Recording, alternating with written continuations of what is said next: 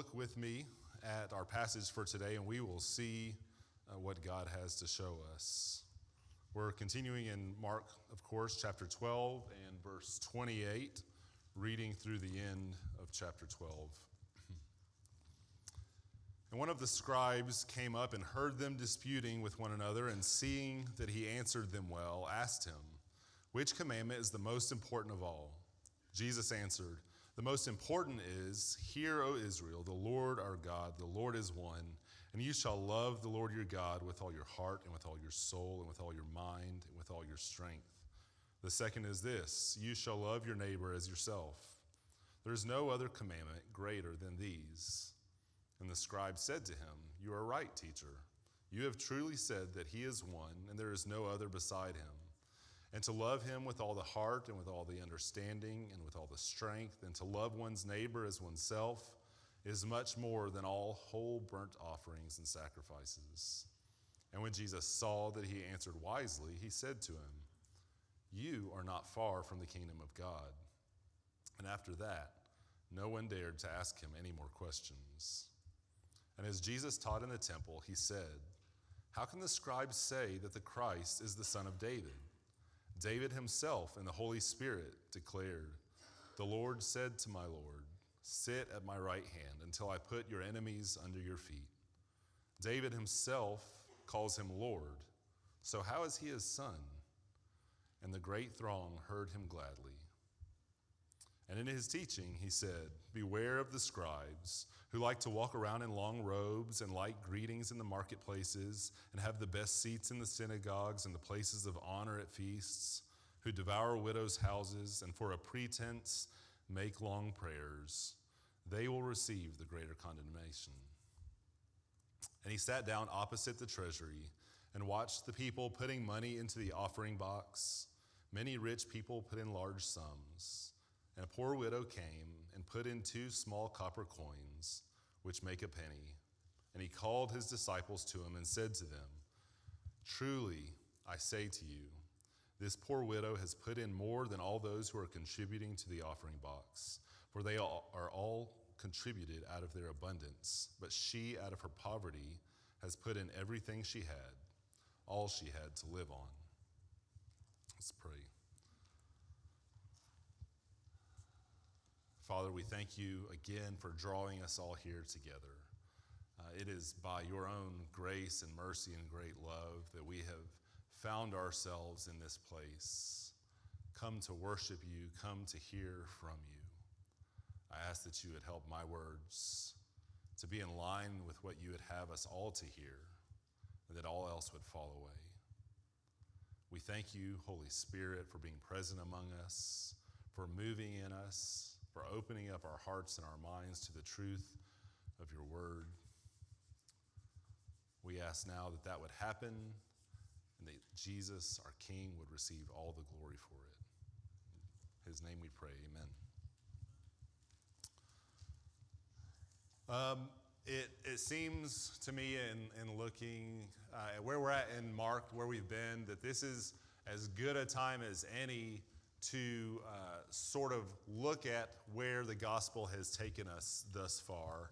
Um, we won't look really far ahead, um, but we'll look at, at, kind of where Mark has come. And if you remember, especially from, I guess it was late last winter or early spring, uh, there was a lot of talk about kind of the speed, the pace at which uh, the Gospel of Mark moves. Sometimes seems a little hasty. Uh, definitely doesn't provide as many details as the other Gospels, but he also doesn't leave out any of the foundational pieces that we need. Uh, in the first verse, uh, he says, This is the gospel of Jesus Christ, the Son of God. And so, you and I, as the readers, and everybody who read this before us, and all the people who will read it after us, uh, have this distinct benefit of, of knowing pretty clearly what this book is going to be about. Um, but before we get even out of the first chapter, we see already that the people that were there, that were near Jesus, uh, were struggling with the question who is Jesus? Struggling with his authority because they perceived that he did teach with authority, struggling with his identity, who is this guy? Because some of these people are, are people from his hometown, right? They're people that uh, have known him his whole earthly life. And maybe they're thinking, this guy's weird. Um, we see Herod and others who are, are interested in who Jesus is, who want to know who he is. Uh, we see even his disciples that he has called struggling back and forth with who Jesus is. Uh, maybe he's the Messiah. He starts to seem like the Messiah, but they certainly don't get the full implications of who he is and what it is that he's doing. So, this primary question is one of the primary questions and themes that we see throughout Mark is the question of who is Jesus.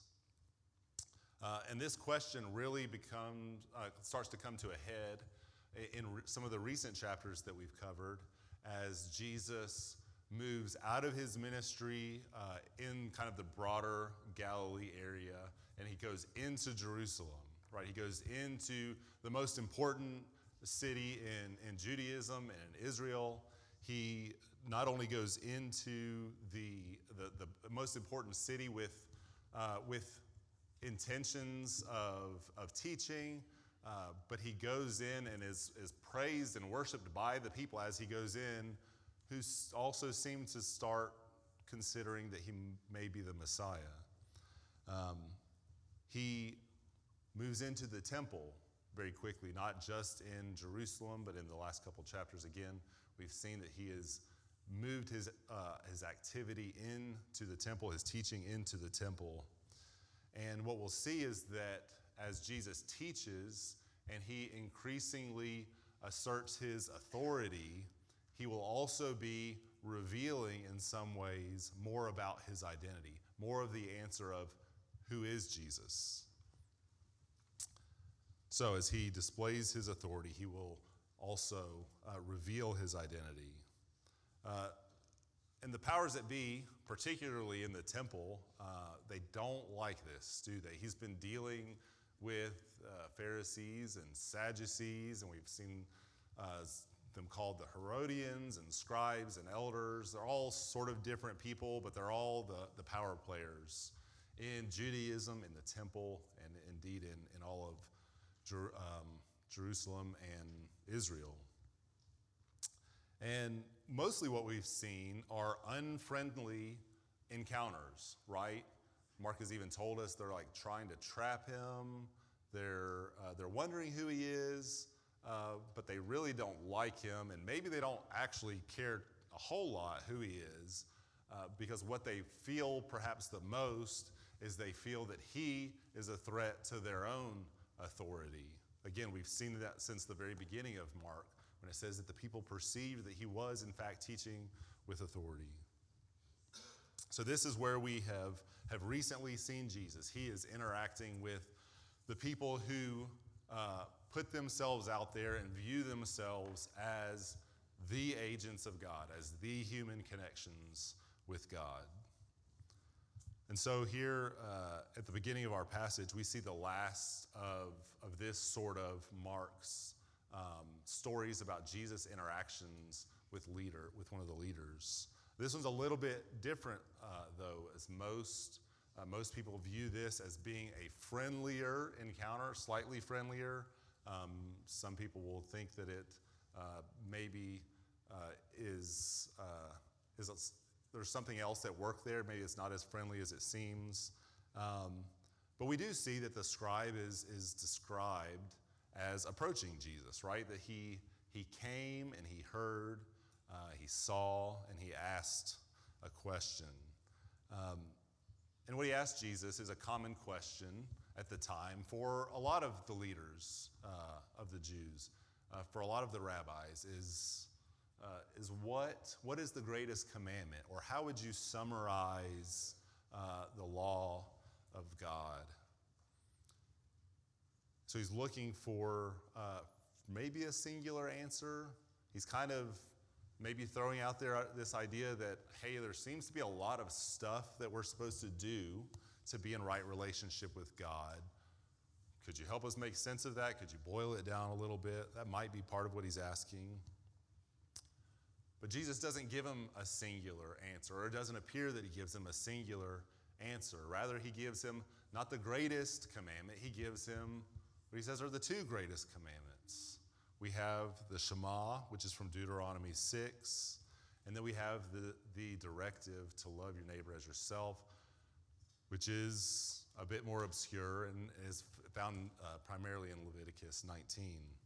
Um, but what he says is, he says, there's no commandment greater than these. This is his answer to, to the scribe's question. And so what he does is he, he unifies, Jesus is unifying the love of God, the love for God, with love for neighbor. And so we might ask ourselves, I mean, that, that sounds sort of obvious to, to most Christians, most church people, right? Well, of course we have to love God and love neighbor, but, but this is a pretty different answer than they have ever received before. So we want to look really quickly at why Jesus does that and what he means by it. Uh, one commentator says that the love of God comes prior to love of neighbor and establishes it uh, as a real possibility. Um, another way of saying that, or maybe even a little bit further, would be to say that the love for God requires love for others. Not that it, uh, it forces it upon you necessarily, but it cannot be divorced from love of neighbor. That's because when we love God, it is actually God's love that becomes the love that we have, the love that animates us, that flows through us, and that works in our relationships with other people. So, what we see is that uh, when the source of a person's love uh, is not God, uh, they can still love a person, right? We, I, I work at Black Mountain Home for Children up the road. We don't believe that like only Christians can care about kids and take good care of kids. Uh, we don't believe that only Christians can love other people, right? But what we do think is that, that there is a unique, sometimes strange quality uh, about God's love uh, that will not be present if He is not the source of our love for each other, right? So we hear the world talk a lot about love. It's not that it's not real love, uh, but perhaps it is lacking in some significant way. An example that came to mind for, uh, for how to kind of think about how the love for God can impact uh, or requires our love for others was I was thinking uh, about many years ago um, when my wife and I were having a, a really hard time, and and I can remember where I was at. I remember the day. I remember kind of the time of day. I remember where I was at, and I remember the year. Um, and I, I basically cried out to God and said, I, I really want things to be right between my wife and I, but I can't do that. I need, I need you to, to do something. And I didn't really even know what I was asking for in some sense. And yet, I heard, not audibly, but I, I clearly heard God speak to me as clearly as I ever have in my life. And what he said is, You're not really right with me if you're not right with your wife. And, and of course, what he, he wasn't saying was, Look, I'm only going to love you if you love your wife really, really well. That wasn't what he was saying. Um, rather, what he was saying is that if this is, if this is what you want, if you love me, my love is going to require that you love your wife well. That's one, one of the points about Jesus combining these commandments. Jesus, uh, he also names these, these qualities of being a human that kind of uh, come together, kind of coalesce, right? He, he names the heart, soul, mind, and strength. Um, when he says that it requires all of those things, um, what he's saying is that it's from the source of those things that our love must come. It's not by the means. So you see the difference, the source and the means. So, in other words, Uh, he's saying you can't muster up enough love or uh, heart or mind or strength. You can't muster up enough of this stuff to love God. Uh, rather, it is, it is the fullness of those which is uh, found in the love of God um, that enables us to love Him.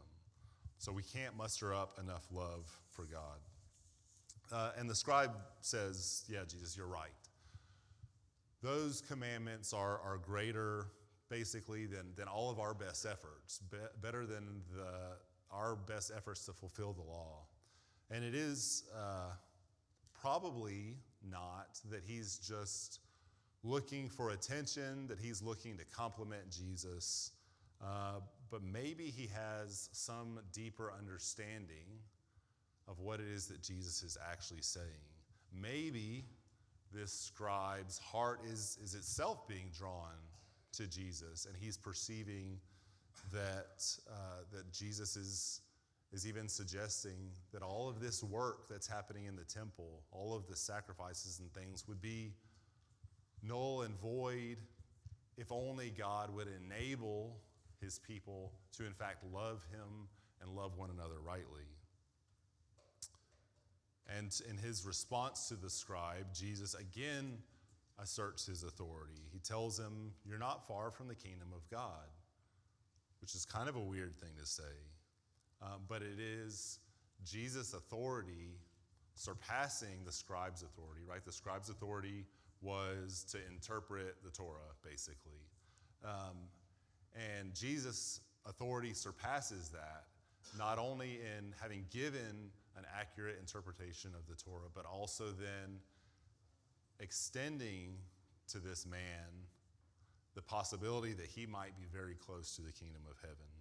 Because the kingdom is not found in the Torah or in the temple, but it is found in Christ himself. So he gives this pretty bold, authoritative, sort of weird response. The text tells us that no one really wanted to ask him any questions after that, which I'm sure he was fine with, kind of fed up with that a little bit maybe.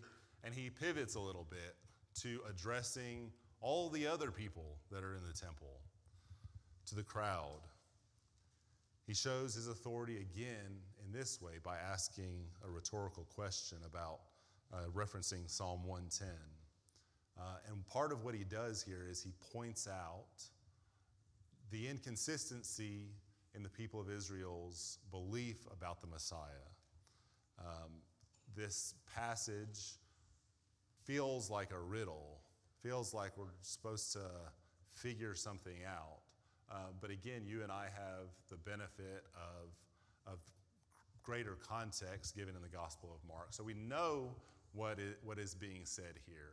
We know that it is David um, speaking, and he is saying that God uh, is talking to the Messiah. He's saying, The Lord, what you usually see in the Old Testament in all caps, is saying to my Lord, uh, Adonai is what it would be.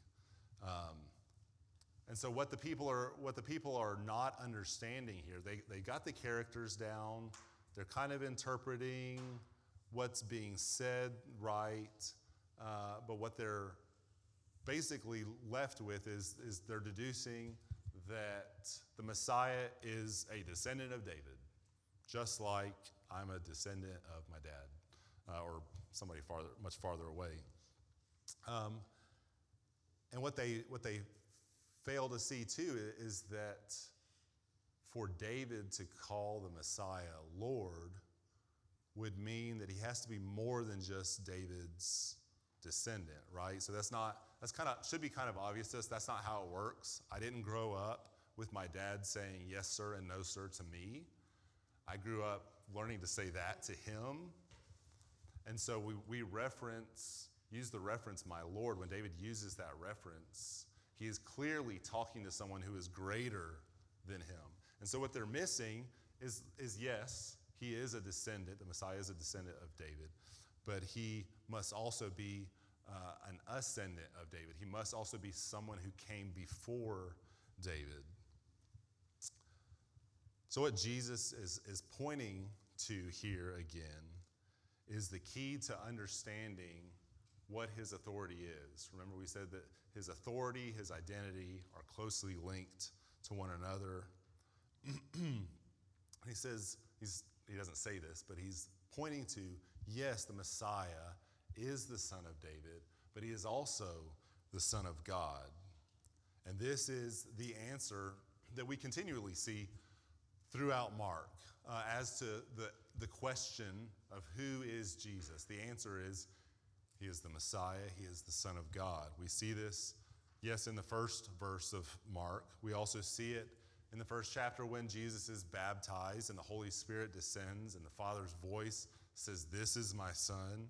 We see it in the Transfiguration several chapters ago when again the voice of the Father is saying, This is my Son, listen to him.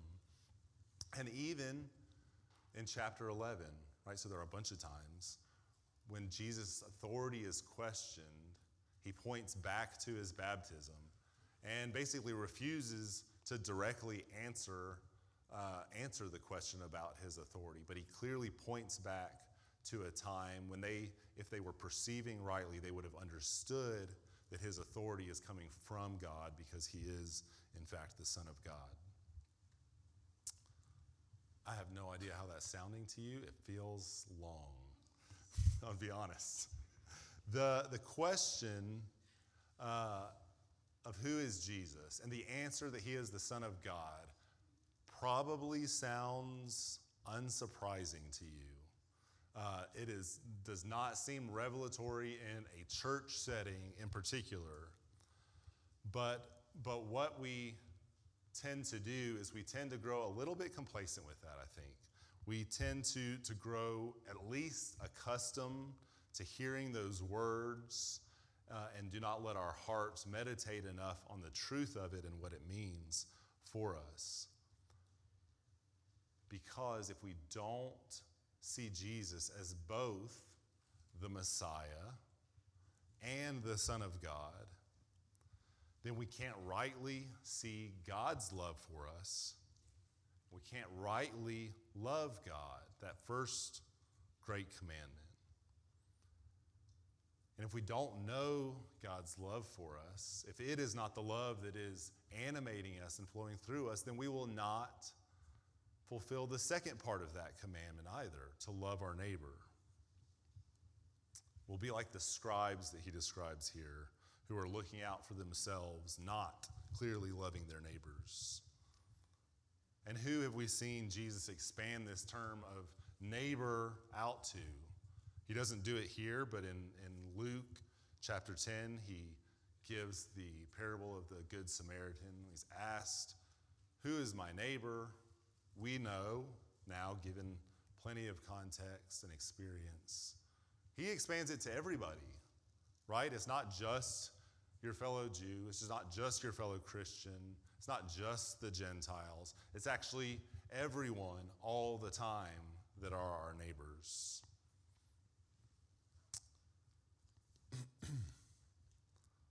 In a time when so many people dismiss and disbelieve and question the divinity of Jesus, even people who would say that they are squarely in the church, uh, who, would, who would not say, though, that Jesus is in fact the Son of God, you and I are called not to question it, but to cling to it, to cling to it for dear life because we cannot follow after Jesus without it.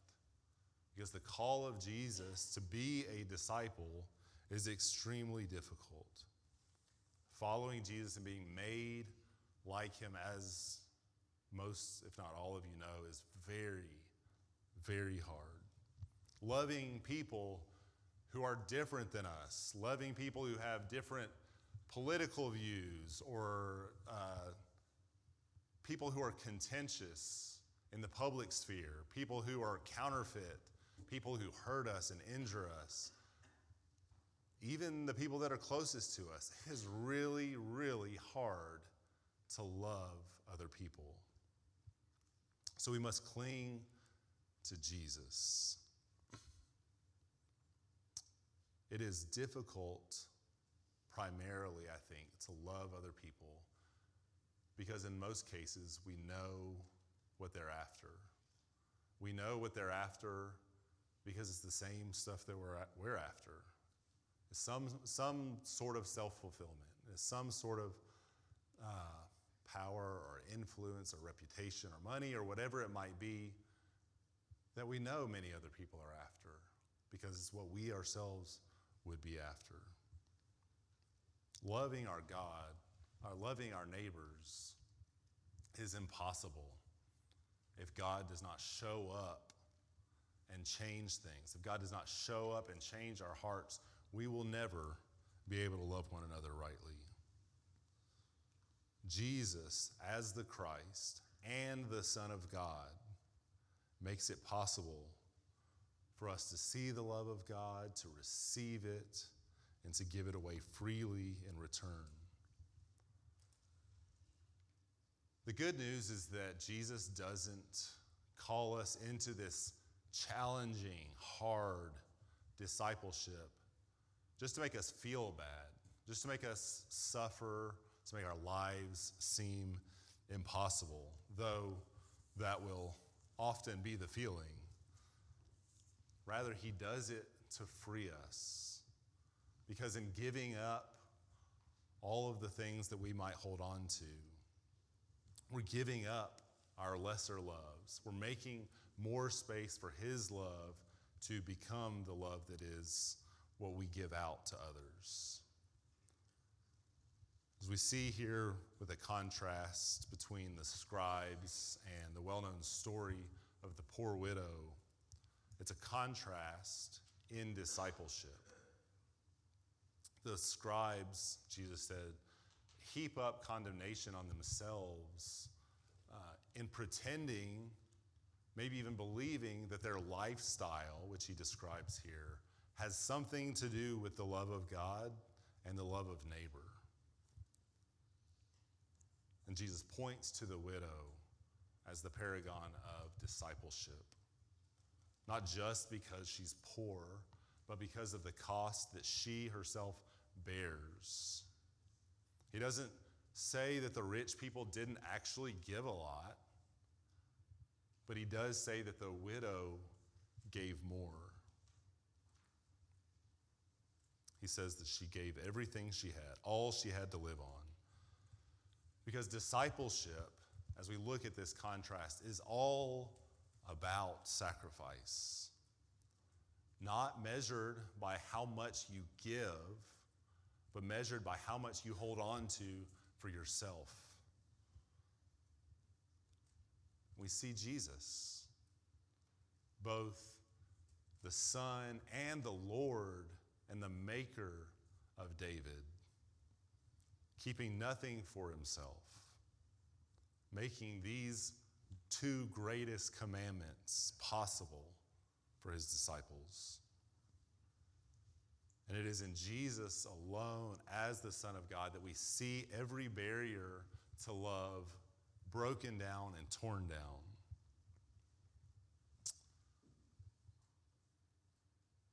Earlier, uh, not earlier this week, last week, I had a friend call me, and we were talking about some things that had not been reconciled. And their intent was not judgmental. I didn't get that sense at all. Um, but what I recognized in that conversation, in the times afterward, was that there are a lot more people than I re- realize. there are a lot more people than I want to admit that I need to ask forgiveness of. Likewise, there are a lot of people that I need to give forgiveness to. And there are all kinds of reasons that we don't think about this, right? Time goes by, maybe years and decades. Maybe the, the chief reason is because it doesn't feel very good, and I don't really like the awkwardness or the vulnerable position that it puts me in to admit to someone else that I've been wrong and not only am I wrong, but I actually need something from them in forgiveness. But just as Jesus sought to move his activity into the temple, to break down the barriers that would isolate different people, right? That would isolate the Gentiles or restrict them to a certain area, or the women and children, or the sick, just as Jesus seeks to break down those barriers. He seeks to move into the temple of our hearts, to break down the barriers to love of God love of a neighbor. And the final barrier, in some sense, that he breaks down is centered on forgiveness. It is in the, the life and the death and the resurrection of Jesus, both Messiah and Son of God, that we find forgiveness secured for us forever. And it is out of that that we find an overflow of love, both for God and for our neighbor. You've heard it before, familiar lines from 1 John chapter 4. We love because he first loved us. And beloved, if God so loved us, we also ought to love one another. But we don't. We don't, do we? But what we can hang those failures on is that this working out of forgiveness and love that results in our love of God and our love of neighbor is not some one time occurrence. It's not like God says to you, Here is my love. Take good care of it because that's all that you get. Rather, it is an eternal and apparent love that flows in us and through us, that we are caught up in this stream of love for all of eternity secured for us by Jesus. It is unending and unceasing, the love that God gives to us, whether we steward it well or not. If you're here this week, well, you are here this week. I see that you're here this week. You also have people like this in your life. People that you need to ask forgiveness of, people that you need to forgive forgiveness to. And you don't need a moment, the truth is, to know who those people are. I don't need to give you a silent moment to close your eyes. You know who those people are. And yes, it's uncomfortable. And yeah, it might be people that you don't even know anymore because it's been so long since you talked with them or it might be the person sitting next to you. It could be a parent, a child, a sibling, a friend, or a coworker. Again, it could be someone that you barely even know. These are all your neighbors. And to love your neighbor is to offer forgiveness to them, whether they ask for it or not. Sometimes it might actually be appropriate not to say it to them necessarily. That's not to let you off the hook. It is also to ask forgiveness. To ask forgiveness is a way of loving your neighbor. Today, Jesus, as the Son of God, as the Messiah, come to set us free. He is himself the great love of God. He is the great temple of God. Can you see him? Do you hear him beckoning you into the temple, not so that you would be burdened by all the things that you have to do, but that so you could rest, knowing that you are forgiven, knowing that you are loved? Do you see him today? Do you hear who Jesus is? And will you respond to him in love? Let's pray. Father, we are thankful that you have called us here. We are thankful that you have made a way for us to know your love, which seems so beyond our comprehension. Surely we could never attain to it, but you have embodied your love in your Son, Jesus Christ our Lord.